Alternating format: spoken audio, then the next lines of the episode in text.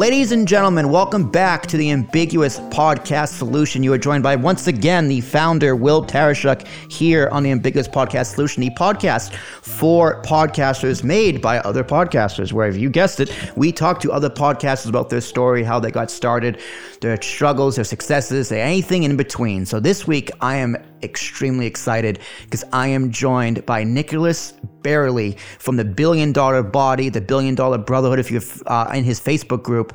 This is a very exciting guest for me. I guess what I consider definitely to be a high profile guest. So, Nick, Nicholas, excuse me, thank you for being. Well, I appreciate it, man. You said podcast a lot of times in that intro, which gets me excited. I think it's one of the best platforms to be able to build rapport with people. So I appreciate you for creating this space. Real quick, my life changed for the negative in one moment, and I'm sure we'll talk about it when I was 13, set me on a completely different path.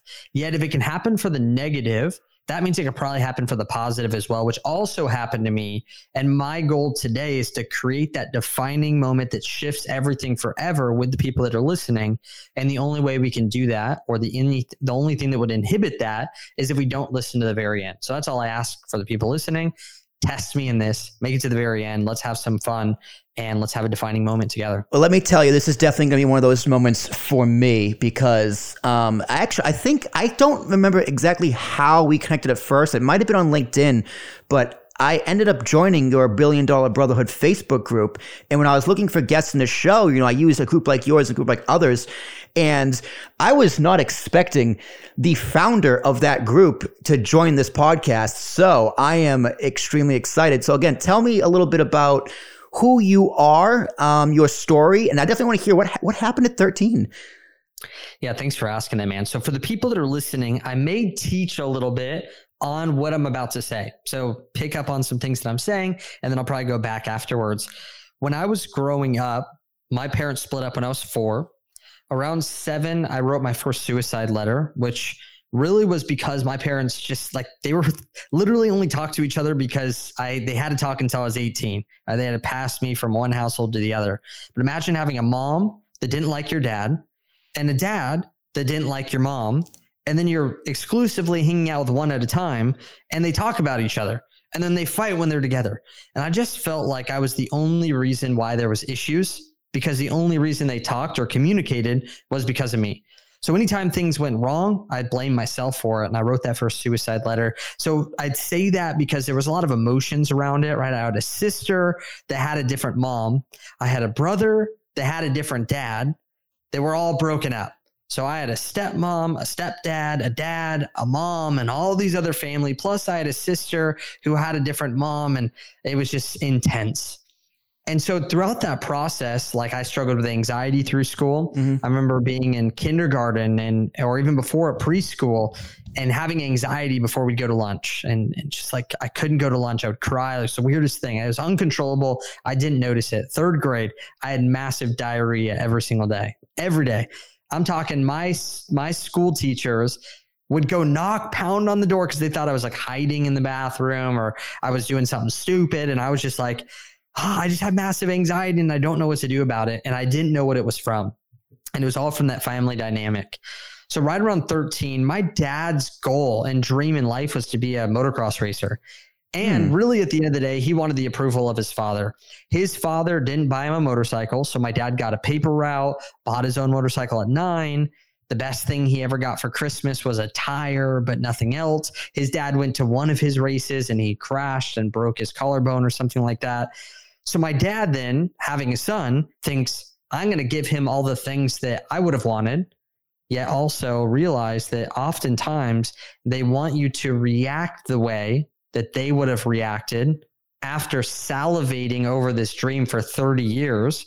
And we've never even wanted it in our entire life, which is unrealistic. Mm-hmm. Yeah, I wanted the approval of my dad bad. I mean, like, think about attention. Babies cry for it, men die for it. Not my quote.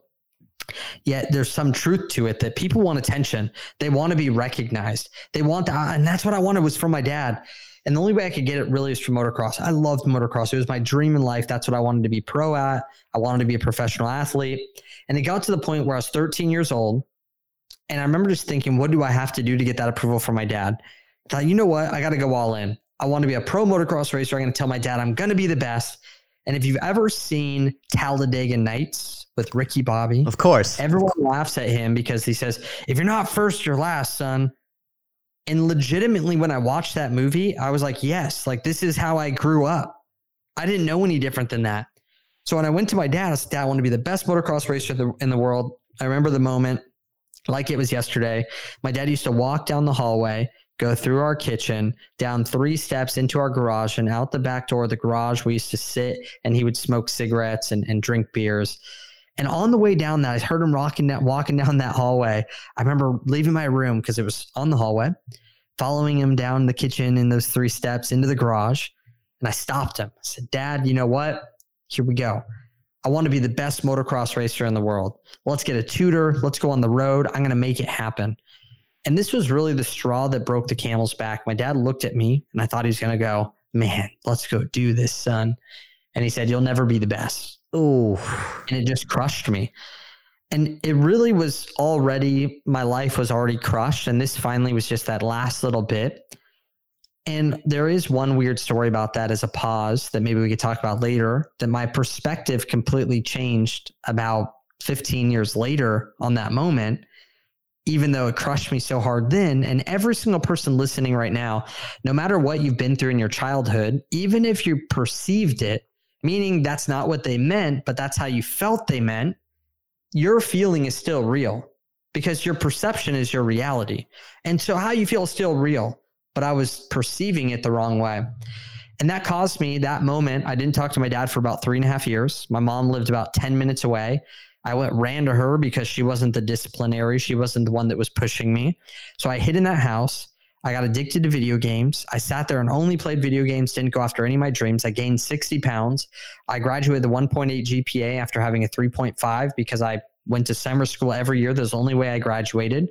I didn't have a girlfriend all throughout high school. And I think I only went to one high school dance the entire time. I gave up on everything in life because of that moment. And this is how simple you could transform someone's life.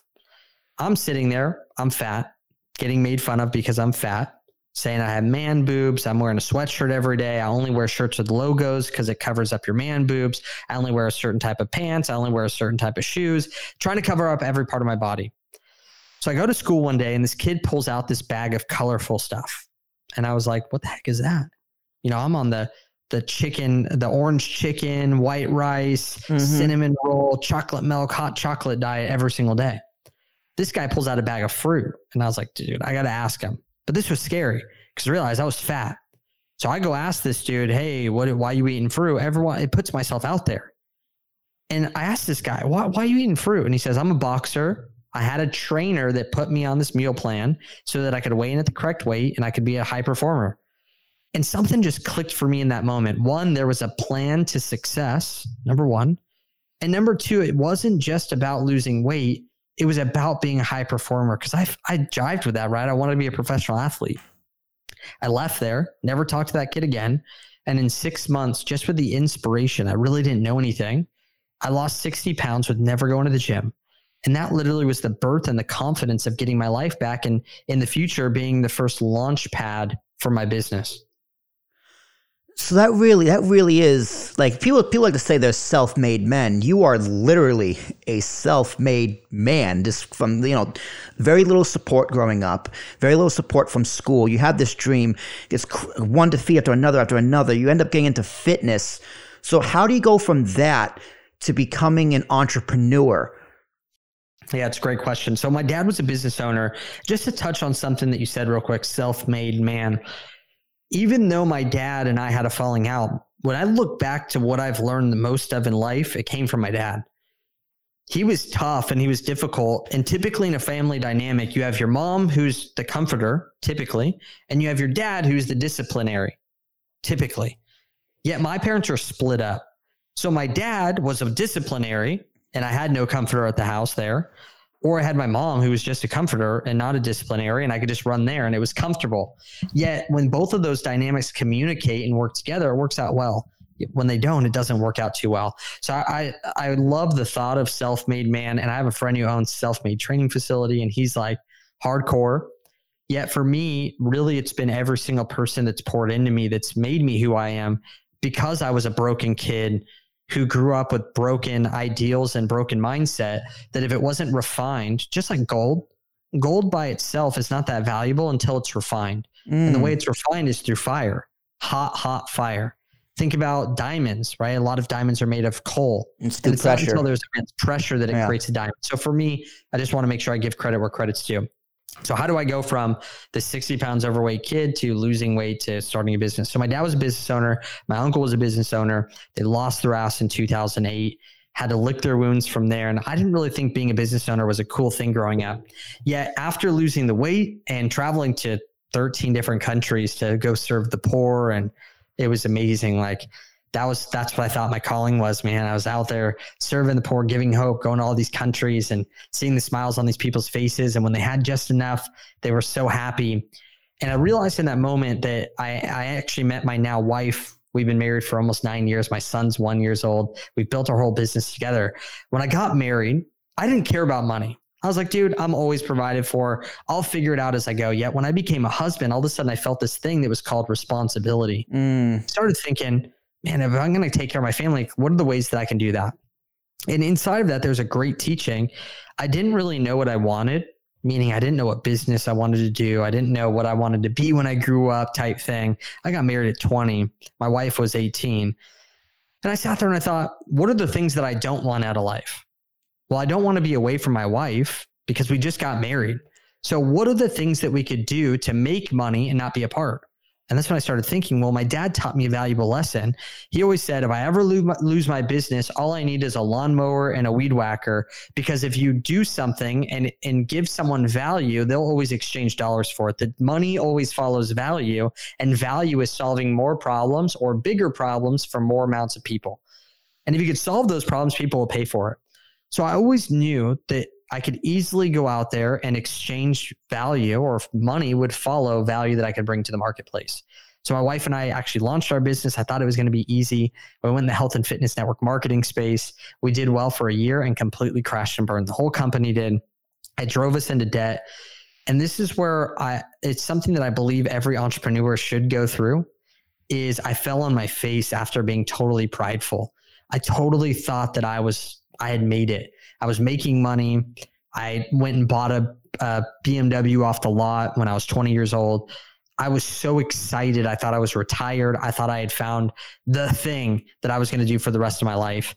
I fell flat on my face and I had to crawl to my father after my wife and I got kicked out of our townhome in San Diego. No place to live, not enough income to get qualified to live in any of the places in San Diego. And I crawled to my dad and I had to go clean carpets for two and a half years. Two and a half years I collected $230 a week paychecks, $400 a week paychecks.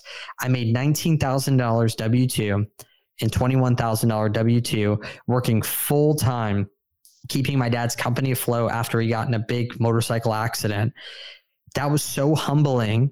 Yeah, I also learned so much about business during that process. And while this is all going on, my wife is actually working at a receptionist desk and i remember she she was so zealous to be able to go grow the business. I was not at this point. I was burnout.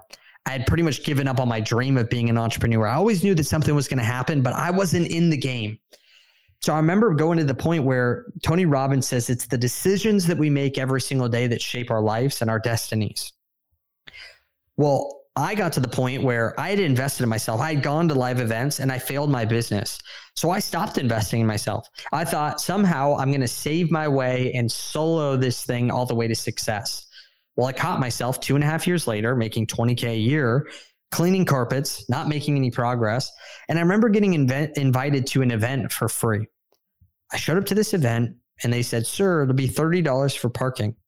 Now, mind you, they waived a $200 ticket. I sat there and I was like, not today, sucker. I'm going to go drop my wife off at the front door. I'll go sit on the curb for four hours. You're not going to win. I'm going to win. And what's so interesting is the decision I was making to save $30 showed exactly why I was broken, poor, and unsuccessful was because I thought the $30 was more valuable than the people, the connections, and education inside of that room. Right. So I'm sitting there, dude, and and failed for years. It finally got to the point where I was sitting in my carpet cleaning van, dumping out the day's work, right? All the water that I had sucked in for the day, not being able to ride the elevators with the people that lived in the places that I was cleaning. I had to go up the service elevators. I got kicked out of places, treated like dirt. And something came to me where was two quotes. Number one was, if it's meant to be, it's up to me. Mm. I had hmm. all these big goals in life. I was maybe 22, 23, failed in business, but I had a goal of being a millionaire by 25 and I was nowhere near it. I just started thinking, what, what's wrong with me? I have all these goals. Why is none of this working? And I started thinking, well, I'm, I'm expecting because my wife's cute that people would buy. I'm expecting that one day we'll get lucky and have a video go viral.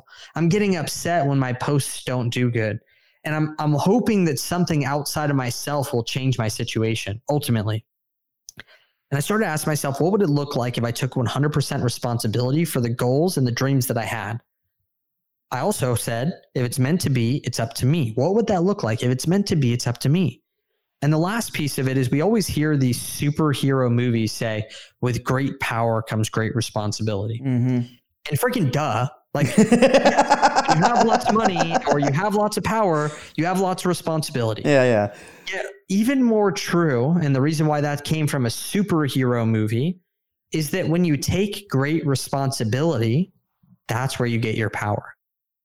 See, whenever we want something outside of ourselves to change our situation, that causes stress and anxiety because we're expecting a result from something that we cannot control. Right. We want someone or something else to do it for us. And when you start taking the responsibility, it's proven now that it actually decreases your stress, your pressure, your anxiety, because now you've taken power back into your hands to be able to change your situation. So I left there that day. I, I read Think and Grow Rich. I remember writing down my goals. Like, I want to make 100K this year. And I started writing down every single day, everything I was willing to do and that I thought I should do to be able to make that 100K. I told myself I'd make $285 a day, or else I wouldn't stop working till 10 p.m. And at the end of the year, that was the first year we made $101,000, 61, $67,000 from our coaching business.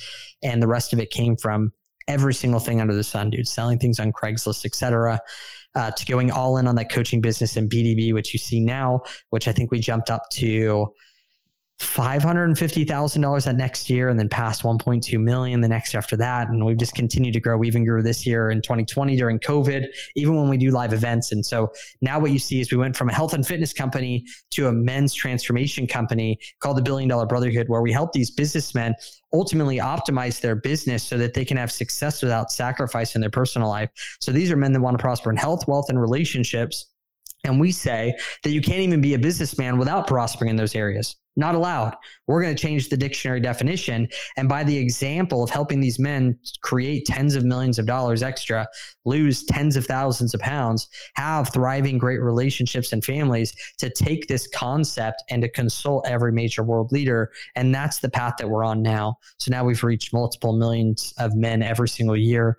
As you've seen in our tight knit group, we have 5,300 right. business owners have worked with thousands of people all over the world. And our goal is to continue to expand that to take the things that I failed in. I was 60 pounds overweight, didn't have a girlfriend for seven years. I had a broken family dynamic. I went four years in business with never making more than $3,000, which is freaking embarrassing, cleaning carpets to doing all the things that I've done now. And I bring in the best people in the world to be able to teach these people how they can have success without sacrifice, become that three dimensional businessman. And I share everything I can whenever I can.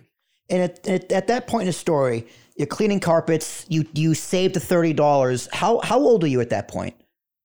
Dude, I'm like 22, 23, 21. So I'm, I'm, I'm 20, I'm 26 right now. So how how did you have all of that discipline? Because that it there's it if you're gonna be that successful and be that kind of drive, you need more than this ambition, dreams, and goals. How do you how did you keep yourself motivated, motivated and disciplined is to keep going and keep working? Because there's definitely people out there who have those those tough childhood upbringings and are trying to get past it and struggle to get past it. And it seems like you just blew past like it was nothing. So how did you keep that discipline through all that time, through the hard times?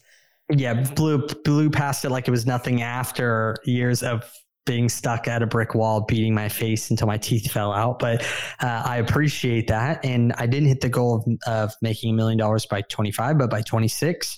And my wife was two years younger than me. So I was like, oh, at least you did it. That's amazing. So for me, there's a few things that we teach inside of the Billion Dollar Brotherhood with the businessman that we have. And I really created it based on what you're asking is what did I go through and how did I accelerate the process? And it really came into three different sections that I'll drop through. Number one, I moved down to San Diego, my hometown, with my wife when we failed our business. I thought it was going to help us explode. What I found really quickly is I went into seclusion. Seclusion is the number one killer of a businessman. Being all alone, not having the support system around you. And generally, there's two types of people. Number one is they think that they have to be prosperous, right? Eh, fit enough, rich enough, in a good enough state with no conflict to go out there and have community. The problem with this is they use all their willpower to like make their life perfect. By the time they get into community, something bad happens. And then they go, I know I shouldn't have got into community and met all these people and hung out. It's just a distraction. I'm going to go back to doing it by myself. Mm. By this point, they're already so burnt out, though, that it ends up every single time it brings them out of community and creates this cycle of failure.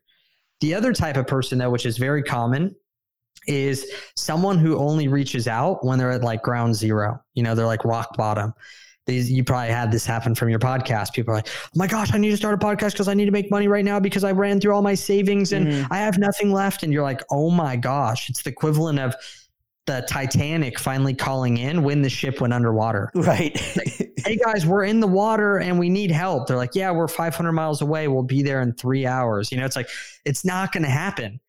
And so ultimately, my goal is to put bumper rails, if you were to think of bowling, on both sides of that and be like, all right, how do we get people inside this community? So, number one is an advisor flywheel. Now, each one of these by themselves doesn't work, meaning it's kind of like bread. I feel like making bread is similar to the, to the success formula, meaning bread is made of water, wheat, and yeast.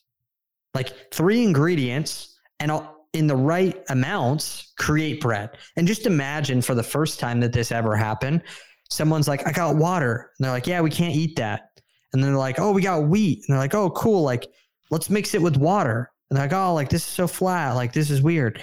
And then all of a sudden, one day, someone's like, well, let's put some yeast in it. And maybe they put too much. And they're like, whoa, this is jacked up. And then all of a sudden, someone found this like perfect formula. And just think about this for a second. They baked this thing and for the first time bread's created. They're like holy crap like this is like magic. Mm. like this guy probably is like a magician even. He's like check this out. I put this in the fire and it, it creates bread. It was a miracle. Then all of a sudden someone made a recipe and then they just give it to someone and people mix it up. And now you just go to the freaking store and you buy bread and it's like it's not even a miracle anymore right? Even fire was a miracle at one point. But think about bread three points.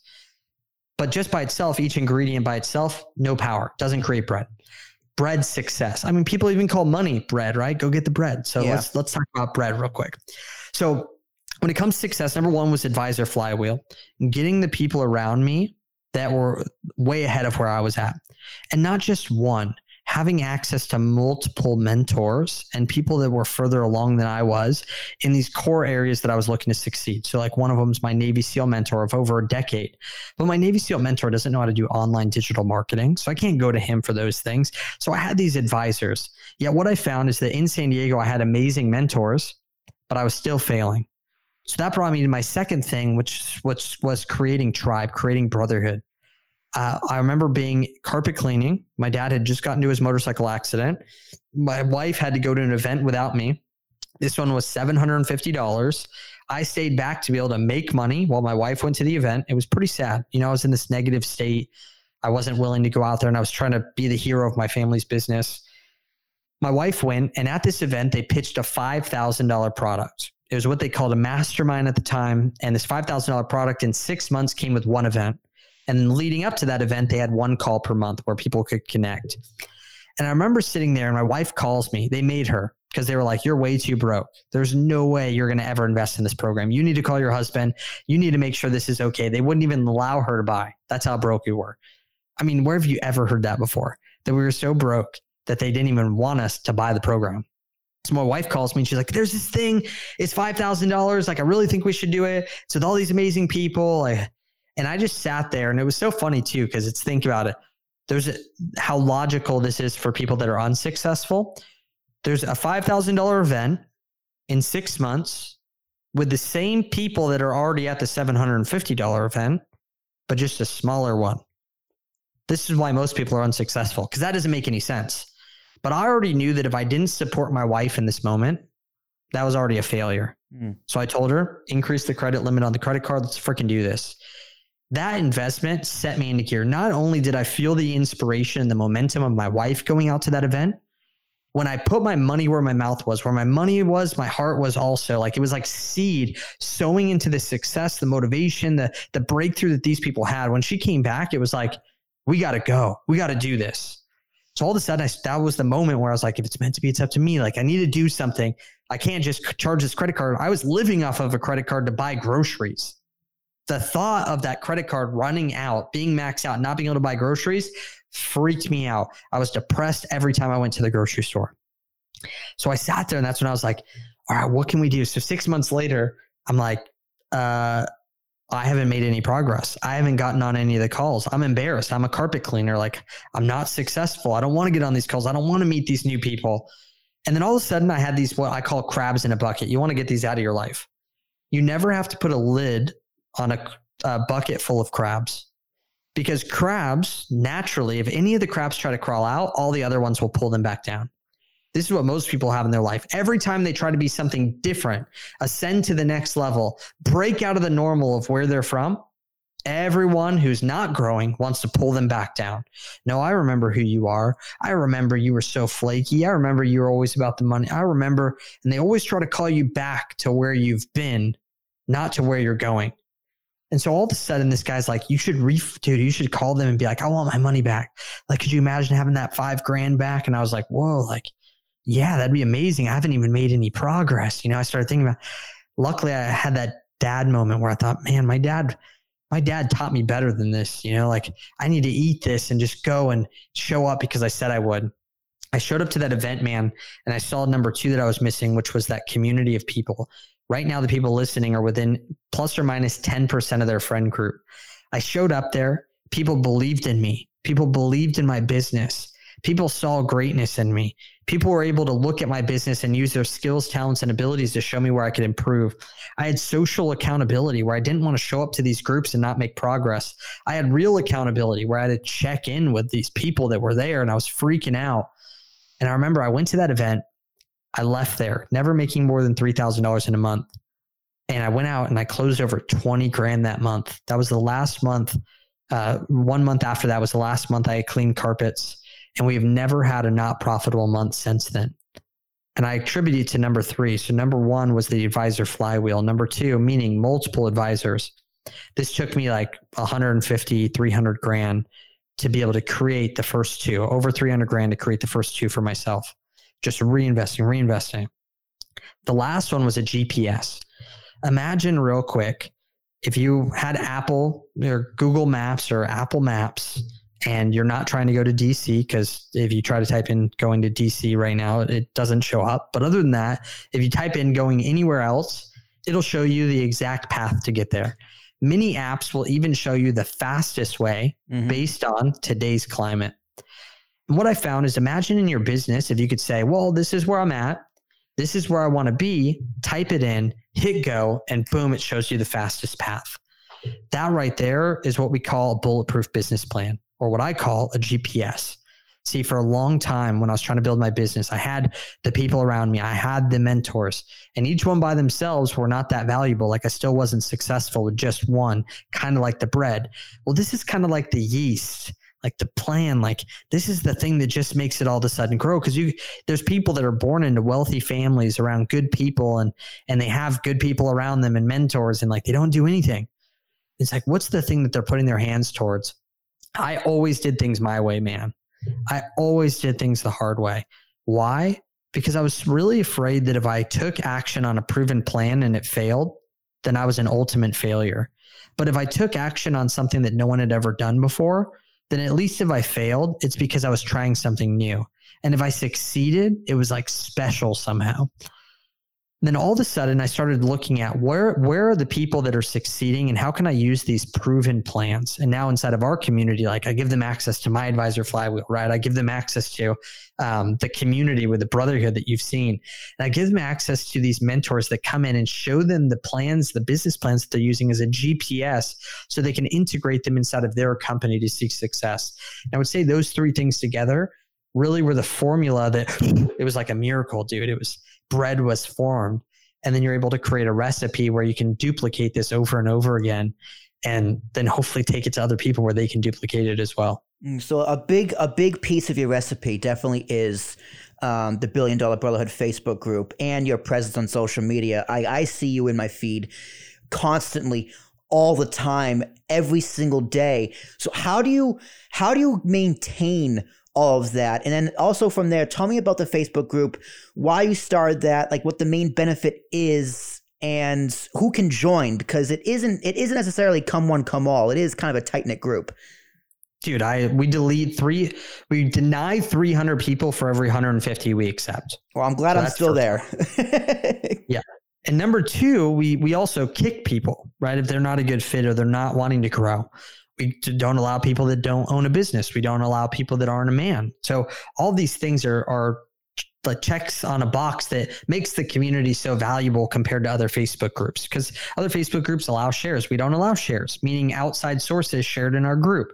We don't allow self promotion. So it creates this awesome structure. We call it the brotherhood filter. And each time people invest in programs as well, it's another brotherhood filter because you know, oh man, that guy bought too. Like he's going to be here for a long time. He's not just stopping in the group for free. So that's number one. Number two is how do I stay present on social media all the time? One is I saw the ROI of it. I started seeing what's the best use of my time. I started hiring or or building systems around the things that I didn't need to spend time on that weren't producing as much so that I could focus on the things that I was good at and did produce a lot. So one of the things that I've done is I've tried to figure out what's the way that I can spend the least amount of time to create the most amount of content. And so for each person out there, you're good at different things. You may be good at writing, you may be good at audio like we're doing here, you may be great on video, whatever one it is. You want to figure out what is the thing that that I want to get good at. Now, at first, I'm gonna hate to break it to you, but you're gonna suck at all of it. Mm-hmm. I sucked on camera, I sucked on audio, and I sucked writing. It was like, uh, how would I pick one? Because I suck at all of them do all of them and then kind of figure out as you go where are you progressing a lot and what do you have a capacity to become great at? Because everyone has a capacity to become great at something right? If i want to practice basketball as much as michael jordan i may not get as good as he does with the same effort because he had a greater capacity in in his life to become great at that. Whereas speaking i might have more capacity than he does. So it's always that discovery path. As you discover that i want to figure out how can i utilize my skill to then create multiple things of content. So I know with your company, Will, you maybe do this. Let's say that I have the studio that I'm in right now that Joe Rogan's team is is building out for us. And afterwards, I'm going to be able to create amazing live video content. So what I'm going to do, I'm good at video and I'm good at live scenarios. I love live, quick on your feet. That's what I'm good at. Mm-hmm. So what I'll do, so I'll come in here and I'll riff on all these different topics, get them done in a short, condensed amount of time, and then my team can go out there and they can take quotes from it, create a quote card. They can splice it up and take the things that I said and write it out into a written form, create an email from it. They can take the things that I did and create Insta stories. They can take things that I did in that in that video, say, man, this would be a great podcast episode. Can you make an intro for this? I can then also, if I, if I, that day I'm going to be writing, sometimes I like to write things out before I make the video. So I make this written post that you've seen, Will, every single day. I write out the post, I make a picture with it, and I go, oh, this is cool. Now that I've written it out, I'm going to make a video about it.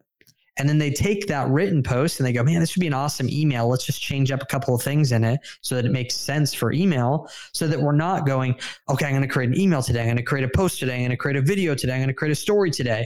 No, I'm like, all right, this is the thing that I'm talking about today. This is cool. I'm going to write it out take that, put it into an email. You know what? I'm going to film a video on this. You know what? I'm going to go over to stories. I'm going to talk about the same thing. And, and that way that I can make one core hub of content and have it be able to be broken up into many pieces of content. And like I said, you maybe do this with the podcast. If I record a podcast, I can create a bunch of Instagram videos, a bunch yep. of IGTVs, a yep. bunch of ideas for the for the group, a YouTube video. So that's one thing way that I do that. Now with the group, and and any questions on that, feel free to ask. I just don't want to jump too much in the technicalities. The biggest thing for people listening right now is figure out what are you going to do consistently because sometimes doing creating contents for you like if you're not great on video or not great at writing or you're not getting a great response sometimes you got to do it for you to build the skill set so that when the opportunity comes that you get on a podcast like this, you can come confidently knowing your message, mm-hmm. being able to a- answer any question that comes at you because you just did 500 videos or 500 Facebook posts or you were on Clubhouse for 500 hours, like most people are these days. So that's the way that I would do that. Start and just do it. That brings me to the group. Why did I create it? I created it because I saw where are the places on social media where you can build community. I noticed in my groups when people were losing weight at the time and now building businesses that they would not have new friends around them. I told you the three parts were the advisors. I was a mentor, I was a coach, I was the advisor, but they didn't have the brotherhood. They didn't have the community around them. They had their same old friends. So after I would teach them, they'd become successful and then go hang out with idiots. Man, this is not good. I got to get them together. Where on social media can I do this? Well, you could create your own platform but nobody already opens up your app. They open up Facebook app over and over and over and over again. So it has to be about five years now or more that I created a Facebook group. Started out about the podcast and then I changed to the billion dollar brotherhood. And I just remember just one day I just said, I'm going to commit to this. This is something that I'm going to do. And this wasn't fun. Every single day, I posted three times a day for two years with getting like two likes on every post and it was my best stuff. If you notice inside the Facebook group, 95% of the things that I post aren't found anywhere else. Mm. So I legitimately create content specifically just for the freaking group, which means that it takes a lot more work and energy than my Instagram posts or my podcast and all these different things. Right. And I was getting two likes, dude, for two years straight. Yeah, what was really interesting is when I launched the Brotherhood, I launched it through a live event. I thought this is what the guys want and this is what they need. I couldn't make any sales. I had to call everyone. I, I sold 81 tickets on the phone. In between year one event and year two event, I posted in that Facebook group and kept the momentum going.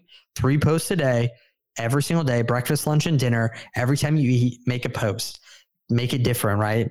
Make a quote post, make an inspirational post, make an educational post, make a funny post, make an engaging post, ask a question, change things up.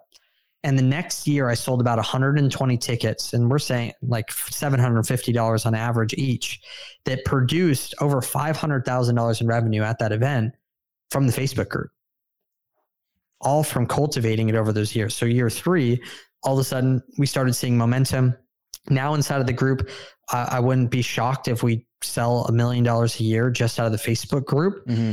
And that's where it's like, man, this is the place where we're cultivating that community where these people are meeting each other. It's really difficult to create that anywhere else. And that's why we've created the Facebook group.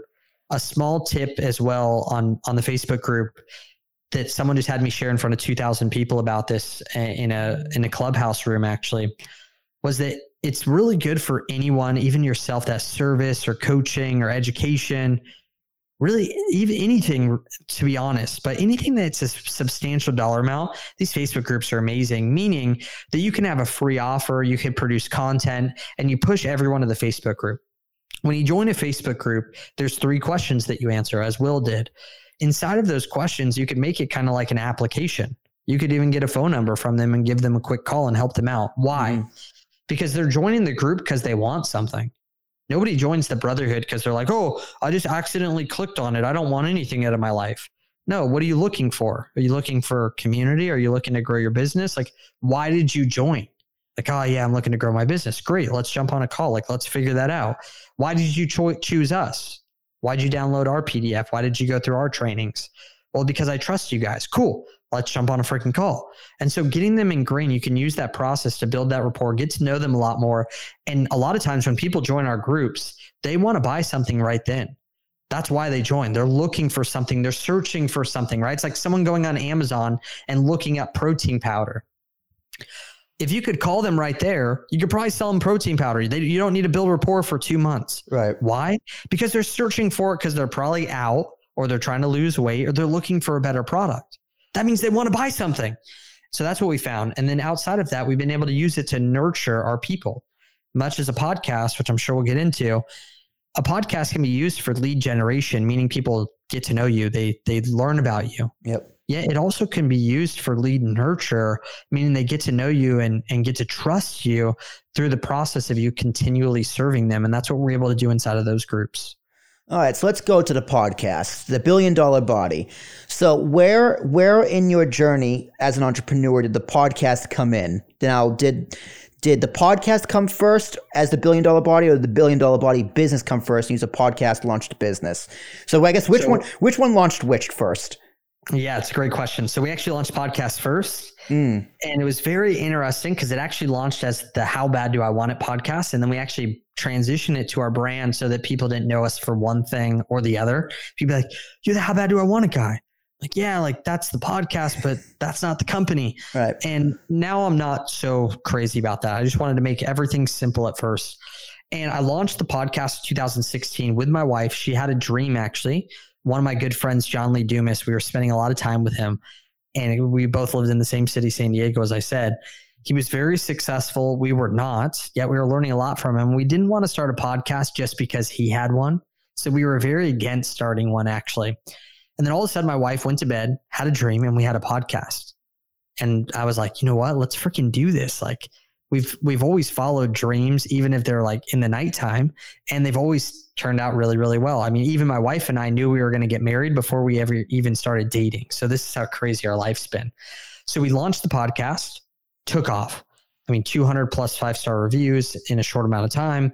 Uh, we became number one in new and noteworthy. We went down to number 34 in the United States, like crazy launch and consistently since then like we've had hard times right we've had times where we don't want to edit the podcast we don't want to keep going with it and all mm these different things and now it's been a foundation of building our entire business and our authority and our reputation and what we're good at now has come from the fact that we started the podcast back in 2016 okay. 20 okay i started in february 2015 so i'm a little i got a f- few months on you I love it. so maybe a year. maybe a year. So how does how does the podcast support your business and vice versa? Like you know as, as anyone you have two hands. You have your main hand and your, and your, uh, your dominant hand and your other hand. So is the podcast your main hands or is your podcast more of the supporting hand to support the business which is the main hand? Yeah it's definitely to support the business. The podcast isn't the main hand. The business is the main hand. And we look at things. How can we do things to support the business and support the people in the business ultimately. Because mm-hmm. for us, if we focus on the people that we're serving, the business gets built. And that's not, you know, don't worry about money or all these different things. No, it's just that's just the way that we found is that if we focus on the people, then the business will grow and everything else will grow as well. So ultimately, it's always been this is an extension of being able to serve people inside of the business in a different platform. And so for us, the way that we've built it is ultimately those two sides. Number one, lead generation, getting our message out there in a shareable way, bringing the best content possible so people will share it. Now, we don't take sponsors, we've done it in the past because what we found is that if we just continue to build our own business, we make way more money from that than anyone could ever pay us, which was very interesting. Mm. Number two is that we've been able to build that credibility, the amount of people that we've been able to interview Grant Cardone, Russell Brunson, I mean, a bunch of people that no one would know as well that are way freaking rich and influential Navy SEALs, professional athletes, and uh, hundreds of them, right? Just as you have. So that credibility has been really big. The ability to meet these people and build the rapport, because I bring in people and teach in our community. The way that I meet them is from building a relationship from that podcast uh, the ability to network on podcasts like this as well, because podcasters know each other. We show up ready to go. We show up with good audio, like you can hear right now. And ultimately, the big thing is also the nurturing part. We have thousands of men, right? Almost 100,000 people uh, that we reach through email and all these different things, over 100,000 people with social media and all this stuff. And I should probably know all those numbers, yet, you know, I'm just so focused on the people ultimately for us, I want to know, all right, if they're they know about us, they've heard about us, how do we get them to like us and trust us? And the way that I've done that is through continually producing content in a way that they can consume and get massive value from, where they come and fork over money to pay our company and they say, I already owe you this anyway. You know, I don't feel like I'm losing money. I feel like, man, I should probably pay you guys because I've already listened to 30 hours of podcasts or I've already listened to all these different things. I've already gotten so much value from you guys that I now want to invest with you guys because you guys have been the ones that have served us. So that would be on the nurture side of our podcast, which I would say is that one of the biggest reasons we use it. Mm. It's not so much so that we can be discovered by all these people, though we have people every day. A lot of most of the people in that Facebook group that you see have come from the podcast. Yet ultimately, after that, how do we continue to serve these people? We do it through the podcast because you do Insta story, dude, and people are li- listening to you for 15 seconds. You do a YouTube video, cool. You might have some some great watch time. Yet ultimately, people can multitask when they're listening to a podcast. They can be at the gym, they can be in a car, they could be cleaning the house, they could be doing, they could be skateboarding, scootering, bicycling. Does not matter. They can listen to you there. And ultimately, if you're not on the platform, like using a podcast or audio, then you're just missing out on all of those times and people that you could be reaching that wouldn't be listening to you on Facebook or Instagram or shouting from your backyard. Do you think every business should have a podcast? Like, like say a like a chef came up to you. It's like, hey, listen, like I have a, I'm a chef. I have this passion for cooking. Like I have my own restaurant, a, a chain of restaurants. Like, how can a podcast benefit my business? It's so obscure. Like, or do you think not every business should have a podcast? So I believe that every business could have a podcast. Is it the thing they should focus on right now? Maybe not. Launching a hmm. podcast is like launching a business. It's a lot of work. If you do it half assed it's, it's a lot of work. work. Yeah, it's a ton, uh, and it should be. That's what makes it work. That's the thing is when you put a lot of effort into it, it'll give you a big reward. Yet it takes time, it takes effort. There's no guarantee. So there's other things sometimes that should come first in building the business and making sure that you're financially stable inside of your family and all these different things. I wasn't. So if you feel called to do it and you feel like, man, this is the thing I need to do, well, then freaking do it. It's a lot of publicity. It gets a lot of eyeballs on what you're doing. Yet, even if there was a chef like you were talking about, would the podcast get them all their listeners that are come and eat their food? Here's what it would do it would allow them to build a personal brand as a face of the company. Think about how mm-hmm. many people eat at Gordon Ramsay's restaurants because Gordon Ramsay is a face of a brand and they just want to experience the food because of him. Think about how many times people look, go to the Dave Farrar, or whatever his name is, and he goes to all these obscure restaurants. And the only reason why people are listening is because it's that guy. It's a face that they can trust. And so when you're out there putting yourself out there, interviewing local businesses inside of your city or taking a different route, right? Talking about things that people that would eat at your restaurants would be interested in. Mm-hmm. Now all of a sudden you're still getting eyeballs of your perfect customer. It's just they're coming to listen to the things that they want to listen to. And then they're like, oh man, this guy's amazing. Like, what does he do? Oh, he owns three restaurants in New York City oh, they're not open. Just kidding. Sorry. New York City. as soon as I said that, I was like, oh, like that's not going to work. But I miss, dude. I used to go to New York every single year with my wife. December would be at the the Polo Bar. We'd be going to um, catch catch New York City. Yep, phenomenal. Like I miss it so much. So. Let, let, me let me tell you, like being being in so close to New York City, like it's it's it's not the same. It's very scary right now in New York City due to COVID, but hopefully that bounces back. And I'm, I'm confident that as soon as COVID is over, people are going to find different ways, even if they have a restaurant, like something like podcasting. And even just to build off of that, if, if you are if you have a business, you don't, your podcast doesn't necessarily need to be about your business. The number one example I go to, um, there's a guy named Conrad Thompson who hosts a bunch of wrestling podcasts. He's a huge wrestling fan. He actually happened to marry Ric Flair's daughter. So that's how he got in the know of all these wrestlers. But he does three podcasts talking to like executives who worked in the Attitude Era in the 90s, which was the most popular time in wrestling. But his job is he sells home mortgages. So what he did was he took this passion, did this podcast, and he ran ads for his own business.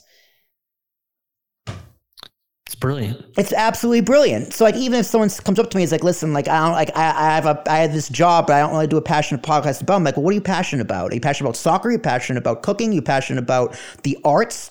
Playwrights? Like you can do that and sell your own business in that podcast. Yeah, pl- yeah. Not to mention, again, people like like things. They love hobbies. They love similarities. This is why we love movie characters and we love uh, celebrities and people we follow. We're like, man, there's two reasons where they're like, oh, they're just like me, or we're like, man, I want to be like that. Yeah. And, and each one of them, it's because we know a little bit about them. And if you talk about things, especially strategically, that would bring people in your think about me.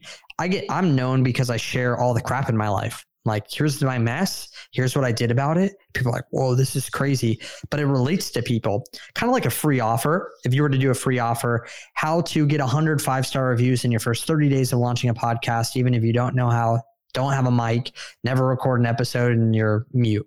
Like, does it like something crazy, right? An amazing free offer for people. People would download it, probably people that want to start a podcast. Yet, what I found is that every single time you share your story, something about yourself, like you just talked about, something outside of your industry, it's going to attract certain people that fit with that. The going back actually for the people that made it this long into the podcast, the very beginning, I talked about how I was going to teach based on what I had said. What that is is I got quoted a long time ago, and I don't I don't take the quote, but I'll take it all day long for the people that quote me on it. Turning your mess into your message.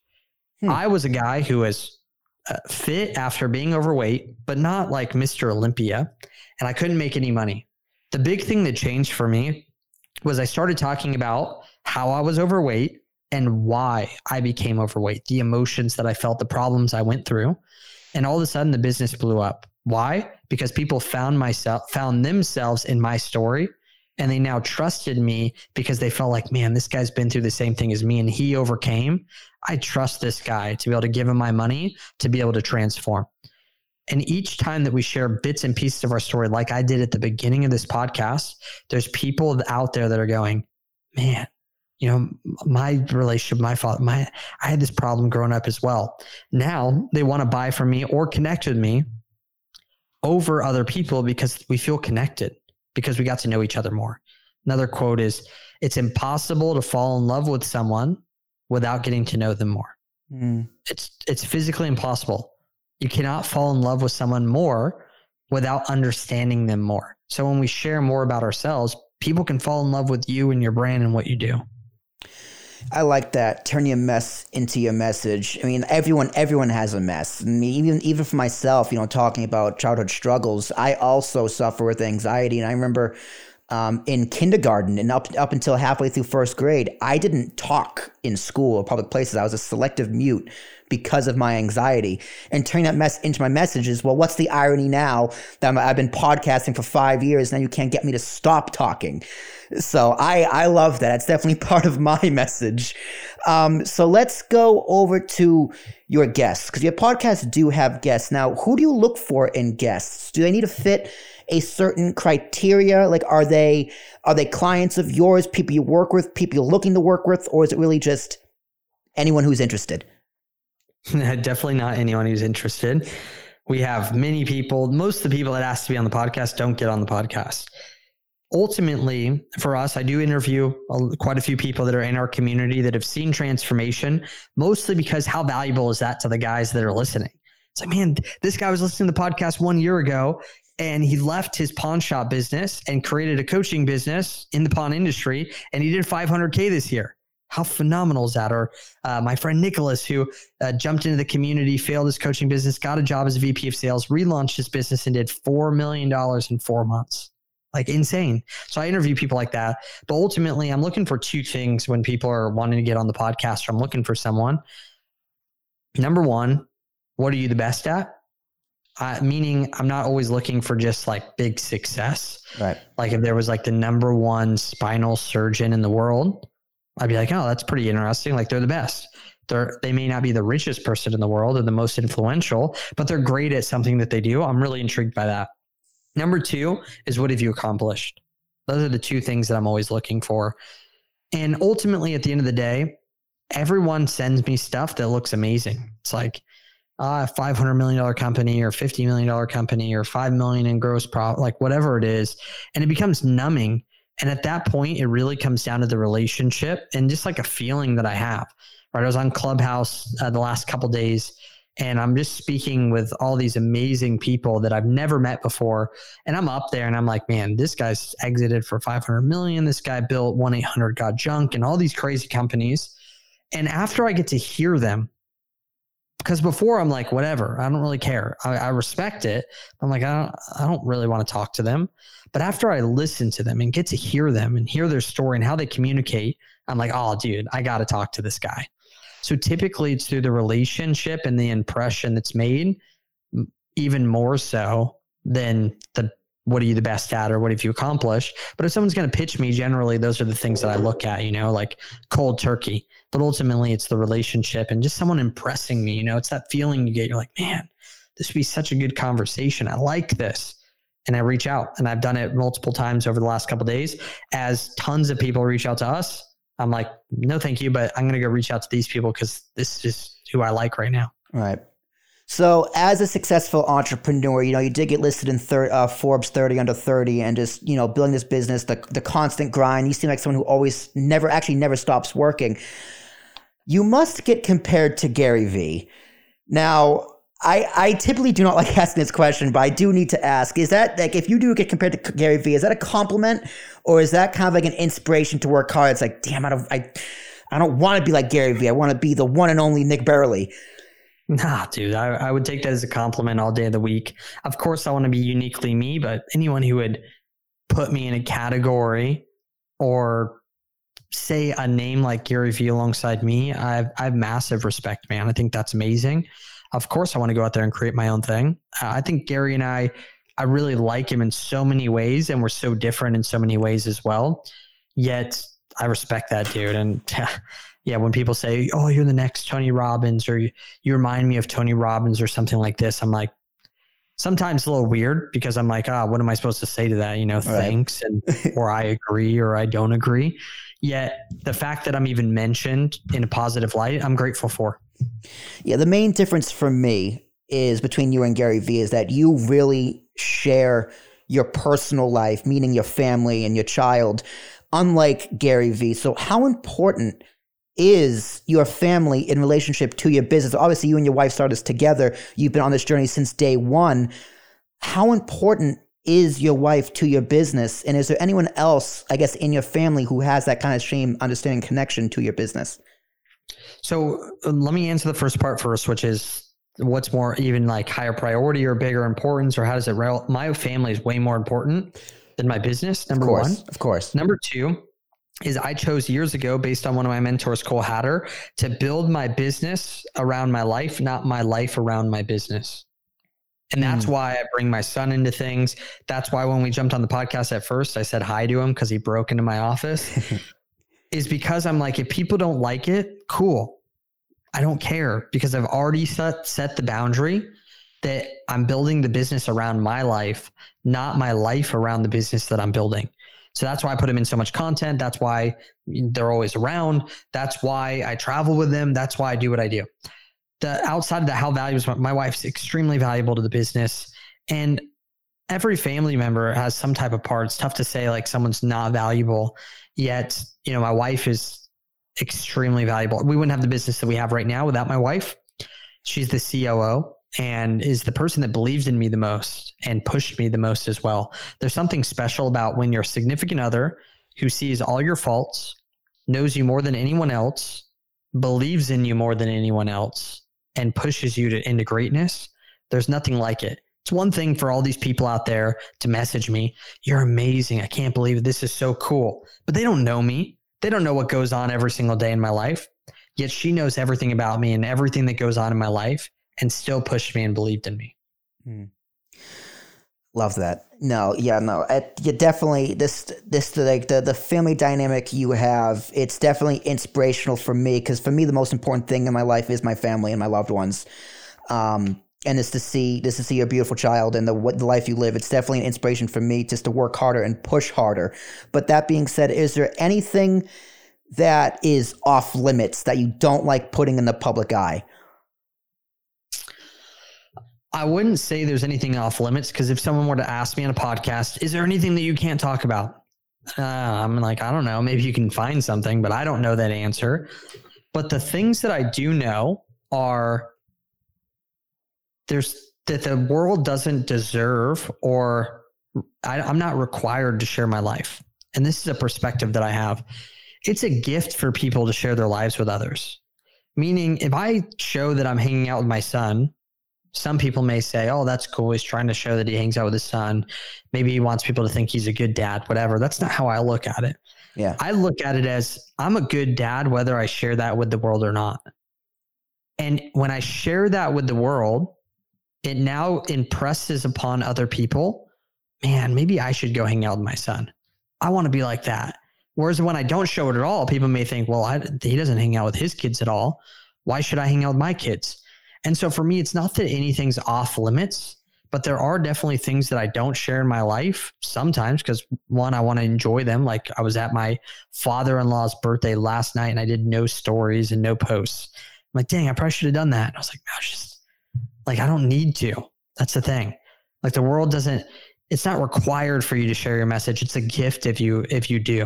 And I think with that perspective, it makes it so much more powerful because it's like, again, you don't owe the world anything, but you have an opportunity to be able to share your message. So there's nothing that I wouldn't share, but it's, it's mostly if people ask the question. I'm sure there's millions of things I've never shared in my life just because I never thought about it. Right. Yeah, it's definitely definitely for me. It's a balance between the family life and the business life. Um, yeah, like I'll share my son, and but I don't share my address anymore. Oh God, I hope not. I would definitely hope not. Like that, like you know, I, I, had someone show up the day that I moved into this house. The night that I got here, I had someone show up and knock on our door. Mm-hmm.